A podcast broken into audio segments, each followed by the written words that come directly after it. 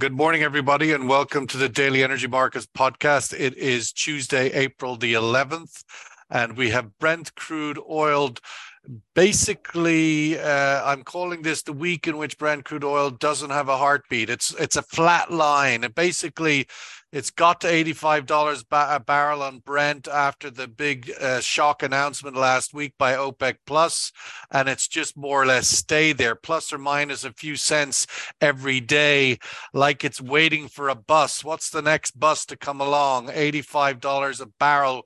Will that bus be delivered um, uh, uh, from Washington, D.C., where the IMF and the World Bank are meeting, uh, uh the outlook there, uh, or will it come from Yemen, where indeed uh, Saudi Arabia and and its uh, the sort of counter forces within the war in Yemen, the parties to the war in Yemen seem to be hammering out a deal that might bring a new dawn there. Let's go to Omar Al Ubaydli, Director of Research, Bahrain Center for Strategic International and Energy Studies. Omar, this is our first chance to have you at the table and give us your thoughts on this Saudi Iran rapprochement and is it going to deliver its first uh, sort of prize in Yemen? Um, I wouldn't be too optimistic. Uh, I think the the linchpin here is China. Uh, uh the uh, China's ability to enforce uh, any sort of agreement. And if you look at the history of China's foreign policy, there isn't much cause for optimism there because, first of all, China is not some not a country that traditionally gets involved in countries beyond its neighborhood, uh, nor, did it, nor does it have a handbook or a, or, or a playbook for dealing with these issues. And secondly, the range of instruments that China has for influencing is quite restricted to the economic domain. Uh, it doesn't have any sort of security or military measures. It doesn't have uh, the diplomatic heft uh, of someone like the US. Of course, it could be that this is the start of something new and, and China is going to be a much more active partner. But I think that the history of China's involvement should indicate that there isn't going to be any major intrusion on its part. Uh, and then, as regards the Houthis and the Iranians, um, it wouldn't surprise me if something temporary emerged uh, uh, as a sort of an attempt to uh, uh, to draw the Saudi Arabians in, uh, possibly to give them a false sense of security. But in the long term, I don't yet see the pre the crucial preconditions for a stable resolution to the to the conflict because uh, because at the end of the day, there's a lot of armed people and there's a lot of uh, uh, uh and there's a lot of uh, conflict regarding what is what is fair, what is just, what is acceptable to all parties. Dr. Charles Ellinas, CEO Cyprus Natural Hydrocarbons uh, Company and Senior Fellow at the Global Energy Center at Atlantic Council.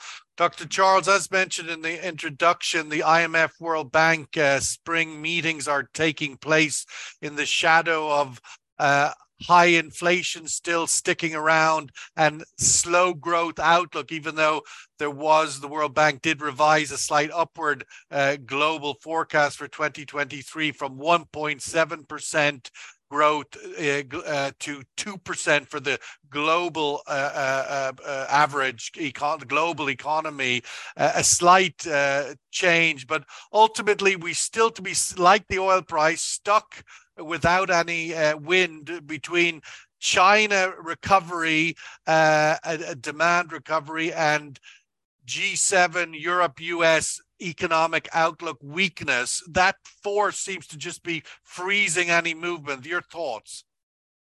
Yes, I think the, the oil price has now stabilized around $85 and probably will stay around there for a while yet. But uh, I believe in the longer term, over the year, the trend is upwards. I was just reading earlier on some news that in China, they are now the airlines are now hiring staff because they expect uh, air travel to increase dramatically over the next few months. Uh, with air travel in China increasing, obviously oil demand will go up, and with uh, supply becoming tighter and tighter after the cuts, the voluntary cuts in production, prices will go up. Um, so I believe by the end of the year, there is a, a good chance that uh, the forecast that uh, the oil price may reach $100 will happen. So, there is a fair wind in that direction. You're still a subscriber to the year of two halves, uh, despite yes. the you know the the, the growing concerns about uh, recession in the U.S. and you know all sorts of indicators coming that uh, you know Q1 earnings expected to be significantly lower uh, uh, uh, and other indicators. You're still subscribing to the idea that second half will bring that demand growth. I believe it will happen simply because China is going to grow faster than uh, some people expect. China indications from China are, are stronger and China will carry the day at the end of the day as far as oil is concerned. The, the United States isn't really going to go into serious recession. It's uh, uh, it's remaining stagnant. There may be some some some concerns about uh, uh mild recession, but not serious. As a result, uh, oil demand in the United States will not necessarily go down dramatically, but oil demand in China is going to increase substantially. So the on balance um, globally, we will see prices going up. Let's welcome to the table uh, Jose Chalhoub, a political risk and oil analyst consultant at Venergy oh, uh, Global. Um, can you hear sorry? me? Uh, I can hear you. Yes. Yes. Okay. No, what I said is that um, recession in the United States is is is it going to happen, or if it happens, it's going to be mild and the impact on, on oil consumption is going to be uh, small. Uh, while in China, uh, the recovery is on the way, the indication that they now expect a, lo- a huge increase in travel is an indication that uh, things are uh, expected to get better. And oil demand in China is going to increase at a time when these voluntary cuts will, will come into effect, uh, restricting supply so overall, if we look at the overall picture, I expect um, oil demand to, on balance, increase and prices to go up. Yes, it's going to be a, a year of two halves. Let's go to Venezuela. I, I, get the view from Jose Chalhoub, political risk and oil analyst, consultant of Venergy Global in Caracas. Jose, I mean, one of the surprising stories, although on the margins, but can make a difference in a tight market, Venezuela's March oil exports rise quite significantly as more super tankers, uh, Chevron cargoes are picking up Venezuelan oil. What's your outlook for that? Yeah, thank you, Sean. Thank you very much. Uh, well, yeah, uh, according to recent data, uh, the exports have been uh, uh, rising around 40,000 barrels per day. Uh, but that's considering only the Chevron recent license to restart production here. So I wouldn't be too, you know, hopeful on any significant recovery of production considering all this recent massive case of corruption discovered here in Venezuela, uh, leading to the resignation of uh, former oil minister Tarek El Aissami. Uh, resignation or dismissal? well, formally resignation. He resigned, but you know, there's lots of versions uh, running around here. Uh, but uh, you know, the general opinion here it's that it's about a f- clash of factions within the same government. Um, I'm the one that reads this situation, uh, some sort of you know pressure from Washington uh, in exchange for this uh, recent uh, renewal of license to Chevron, considering also that Tariq allegedly has lots of links to Iran. Uh, so maybe Washington told, I mean, uh, pressured Caracas in, in exchange for more, you know, sanctions lifting to Chevron and potentially new further investments in the future to, you know, to further recover oil production here, you know, just dismiss, you know, get Aissami out of the game and we'll, you know, probably get you more, more, more investments in here in Venezuela. That's my that's my read of this this whole situation but it's been massive. I mean it's about 40 billions of dollars in in, in, in stolen money in just one case. I mean it's it's a continuation of different cases of corruption all the all through these recent years Omar, uh, coming back to the decision by OPEC Plus last week to uh, uh, cut supply um, quite significantly from May. Um, one over 1 million barrels a day within yeah. the sort of OPEC uh, countries, Iraq, Saudi, UAE, uh, uh, uh, and Oman, the Gulf countries, um, uh, and then the Russian cut that's already been in place.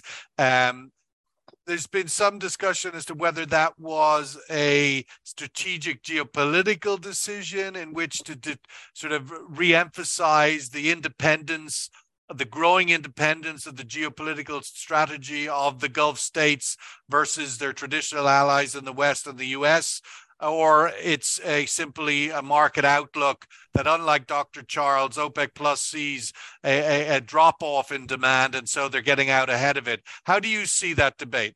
Yeah, I mean, this is a regular the, the, the regular occurrence whereby uh, the perception in media circles is that this is some sort of geopolitical message that the Saudis are telling the US we're on our, you know, we're, we're independent. We're, but I, I, don't buy any of this. OPEC decisions, as far as I can tell, certainly since 2016, uh, are driven, you know, 99.9% by economic considerations.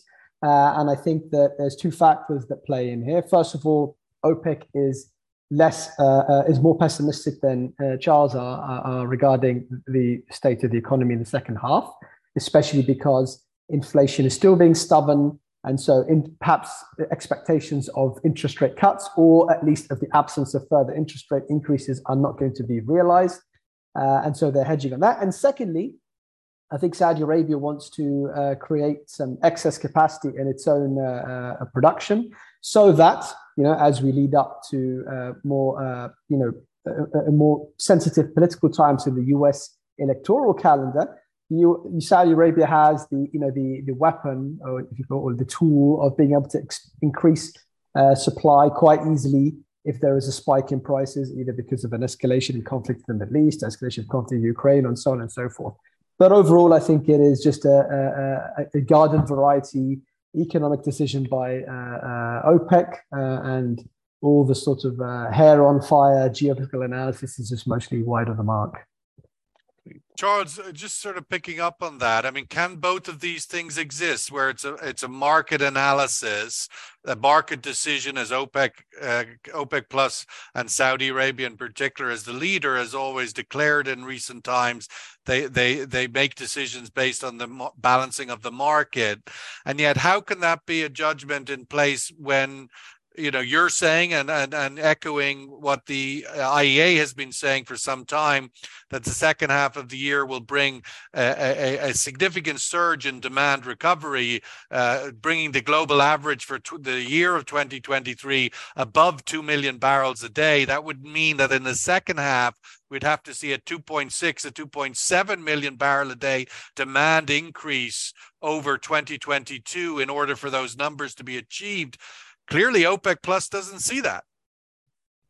But I think you have to uh, look at it in a slightly different way. We started the year with a price, oil price of about eight, the first quarter of about $85 and forecasts that by the end of the year it could go to 100. Then we had the banking crisis and the price collapsed. And, and, and even though it recovered, it didn't recover substantially. Saudi, as we know, has a target. Well, it's come back to where it was before the banking crisis. No, no, hang on. It, it, it came to about eighty dollars, and it's and it's stuck there for a for a little while. Saudi has a target to maintain an oil price around ninety dollars. So they put in these voluntary cuts, and hey presto, the price rose back. It came back to the levels before the banking crisis, crisis to about eighty-five dollars and they announced it in a, in a way to, to get maximum impact. In other words, to cause a substantial increase in price by coming out unexpectedly. So OPEC, uh, um, in my view, OPEC merely acted on market forces. They saw the price coming down, staying down and not bouncing back, looking into the future and getting a little bit worried about uh, how things are going to go and acting on that basis nothing geopolitical about it. It's merely OPEC acting on, especially Saudi, on its own targets and trying to bring the oil the oil price back to that level. and it has had the desired effect. So why are we? I mean, what I find funny is that analysts immediately during the banking crisis immediately pro- projected into prices into the future low prices, and and and and all sorts of things, and forecasting price of oil by the end of the year much lower. And suddenly now, because of these cuts, they change their their, their approach. So I, I think there is a, a a misreading of the situation. Well, everybody's changing their approach. A few weeks ago, OPEC Plus said they weren't going to do anything until the end of the year. They obviously did a, a major announcement. Now, whether they follow through with it to the letter of the law, we'll have to see.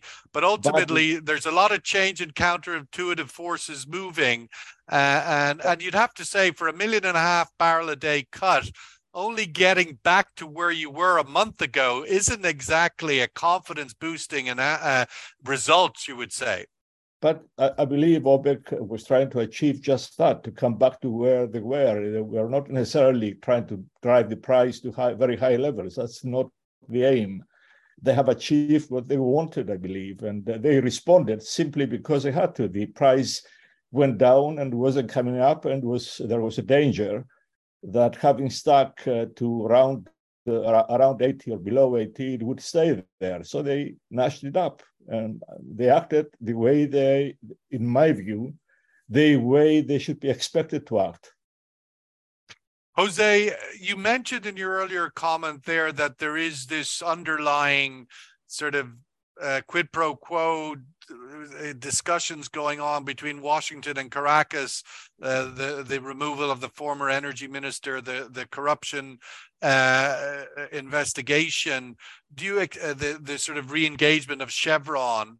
Is this a path now that's going to deliver more results for the uh, Venezuelan oil industry, for Venezuelan oil exports? Are you optimistic that uh, Caracas and Washington can find a working relationship?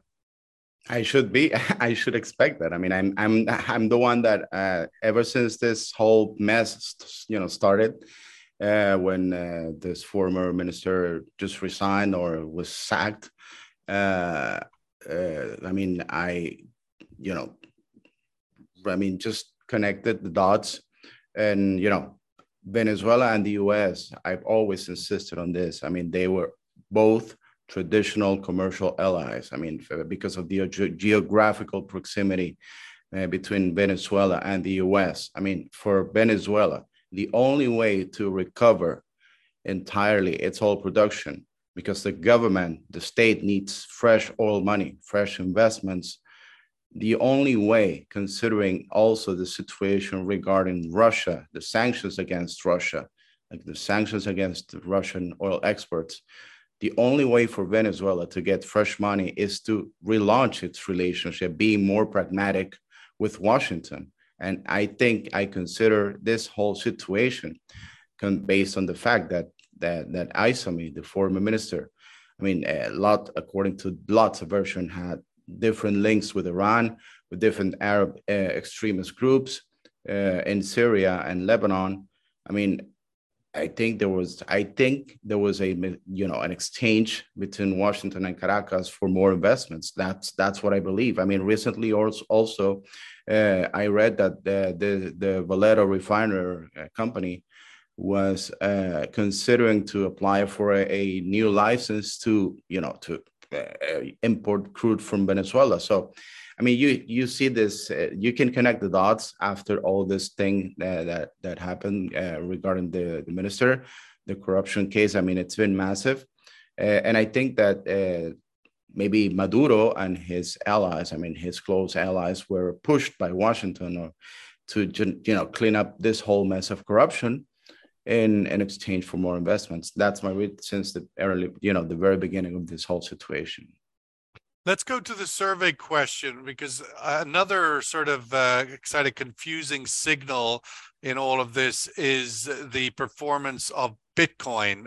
Uh, this the Bitcoin has uh, just surpassed thirty thousand uh, dollars in in trading, uh, and um, if we can bring up the survey question, uh, the the the outlook for the the Bitcoin uh, for the first time since June. And the question is why uh, Bitcoin is a is a reference for risk on bulls. It's generally been the indicator in the past that uh, uh, Bitcoin moving above 30,000 is an indicator of risk on appetite. Uh, and uh, so is it because the risk on appetite, the bulls are back? Or is Bitcoin now a flight to safety? Indeed, with all the troubles in the dollar and the uncertainty with the with the sort of US financial system, the European financial system, that actually Bitcoin is going above $30,000 because it's now a flight to safety for bears uh, on the traditional uh, financial system. Or is it simply business as usual? Confusion reigns supreme. This is the moment we're in. So, risk on bulls, uh, flight to safety bears, or confusion continues. Your thoughts on on that from a from a Bitcoin point of view and where this risk on appetite may indeed be. Omar, I wanted to get your views on the wider geopolitical situation in the region. Saudi Iran, we've got your views. You've always been somewhat uh, sort of a little bit questioning the, the sustainability of that. But what about the wider region? We're seeing some significant sort of troubles emerging within the Syrian Israeli border, Lebanon. Uh, are these related? Is that totally isolated? We did have a sense that Saudi, the Abraham Accords were bringing the Gulf and the Israel closer together vis-a-vis Iran. Is this now some kind of um, sunlight between them? How do you see the whole picture of the region in the context of the Saudi-Iran rapprochement? Well, uh, this is a, a, timely reminder that Iran has a very sophisticated network of proxies uh, and has significant influence over those proxies and strategically uh, uh, and tactically instructs them to escalate uh, depending on its, you know, its position in certain negotiations. so at the moment, there's still question marks over the Iranian nuclear deal. So as Saudi Arabia is, as, as Iran is courting Saudi Arabia, uh, it sends a reminder to the US and Israel that uh, it can still continue to threaten their own uh, uh interests uh, as it seeks to get as good a possible offer from the US regarding a nuclear deal, assuming that's still on the table. Uh, and it's also, you know, a, an indication of the endemic problem we have in the region, which is that you know many countries, many states, and many groups, non-state groups and state groups and so on, uh, are unsatisfied with their current lot in life uh, and feel that the best way for them to improve their lot is to take things by force.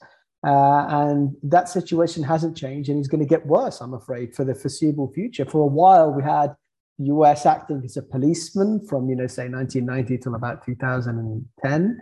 Uh, but it's quite clear that the US has taken its hands off the wheel and is not interested in being a policeman. And so now it's, you know, it's looking like 19th century power politics in the Middle East, whereby everyone who thinks they can get something by force just takes it by force. Uh, and I'm afraid we won't see an improvement on that front. And, in, in, in, you mentioned my, you know, that I temper, you know, that I'm relatively pessimistic. I am pessimistic in particular. I don't think this situation, uh, this this uh, chronic instability in the Middle East, unfortunately, will be resolved until there's a big war. Uh, uh, uh, that's that's what I think is, is we're heading towards. There's going to have to be uh, some sort of big, you know, head-on, clear, explicit conflict, and you know, two or three major players are going to have to be, you know, knocked down a few pegs, and only then can we really think about something stability. But until then, then it's just whatever we saw in Europe for you know two or three hundred years, you know, microcosmically being recreated in in the Middle East. Well, Charles, I'd like you to pick up on that from a European perspective. Uh, we've just seen the uh, culmination of three days of rather robust military exercises around Taiwan uh, uh, immediately after a visit by Emmanuel Macron, the French president, and uh, Ursula von der Leyen, the, the EU president, uh, to China, which would in we're sort of signaling some gap between the European position on China and the U.S. position on China. Uh, I wanted to get your views on that uh, discussion, that sort of analysis after this visit of uh, Macron and Ursula, Ursula, uh, Ursula von der Leyen to China. Is there a gap emerging between Washington and Brussels vis-a-vis China? And where does that go? There certainly is. If you see Macron's uh, uh, actions in China, what he said, what he did, and then if you see what Germany uh, has been doing, uh, reluctantly following the United States, but not uh, really endorsing the United States position, there is a, a, a division growing um, between European countries and the United States. The European Commission, though, is fully behind the United States. But the European Commission, by on its own, it's not sufficient to sway the whole of Europe behind the American line. So, with the French and the Germans um, taking a slightly different view and trying to maintain some kind of independence and safeguard their economic interests, there is a, a, a division growing. There is a growing belief that uh, China is not as dangerous as is made out by the United States to be. It's, it still is uh, way behind um, the United States in terms of military strength or an economic strength. As a result, uh, the Europeans see a benefit in maintaining um, a slightly different line of approach towards China than Europe, than how, the United States. How do they sort of sleep at night with sort of reconciling that view with the fact that China is essentially giving Russia the cover it needs geopolitically to maintain a war in the center of Europe? How does how do they square that circle? The I Europeans. Believe, I believe ultimately Germany and France would like to see an end to the Ukraine war in the not too distant future, and perhaps they see China as uh, uh, coming in and um, offering some help in that direction. Certainly, they don't believe the United States at this stage is interested in bringing the war to, to an end. Um, and the war, uh, as things are at the moment, is just carrying on, um, unbelievably carrying on. The, uh, there are there is unease within Europe uh, about the impact of the war. It's having a huge impact. Europe is becoming deindustrialized as a result of of the impact of the war on energy, on on costs, and um, and there is also a concern that Europe is turning into a, a, United States satellite. If they're not careful, if Europe is not careful to take a position and exert itself, um, it, it, will find itself as a satellite to the United States. And that's not um, a vision that uh, Germany and France share. Uh, well, perhaps believe... they should start spending their two percent of GDP on on defense if they want that independent view of the world. Uh, uh, it seems a little bit. Uh, I don't know how that gets balanced out, but let's get the survey result and go to South America for the South American view.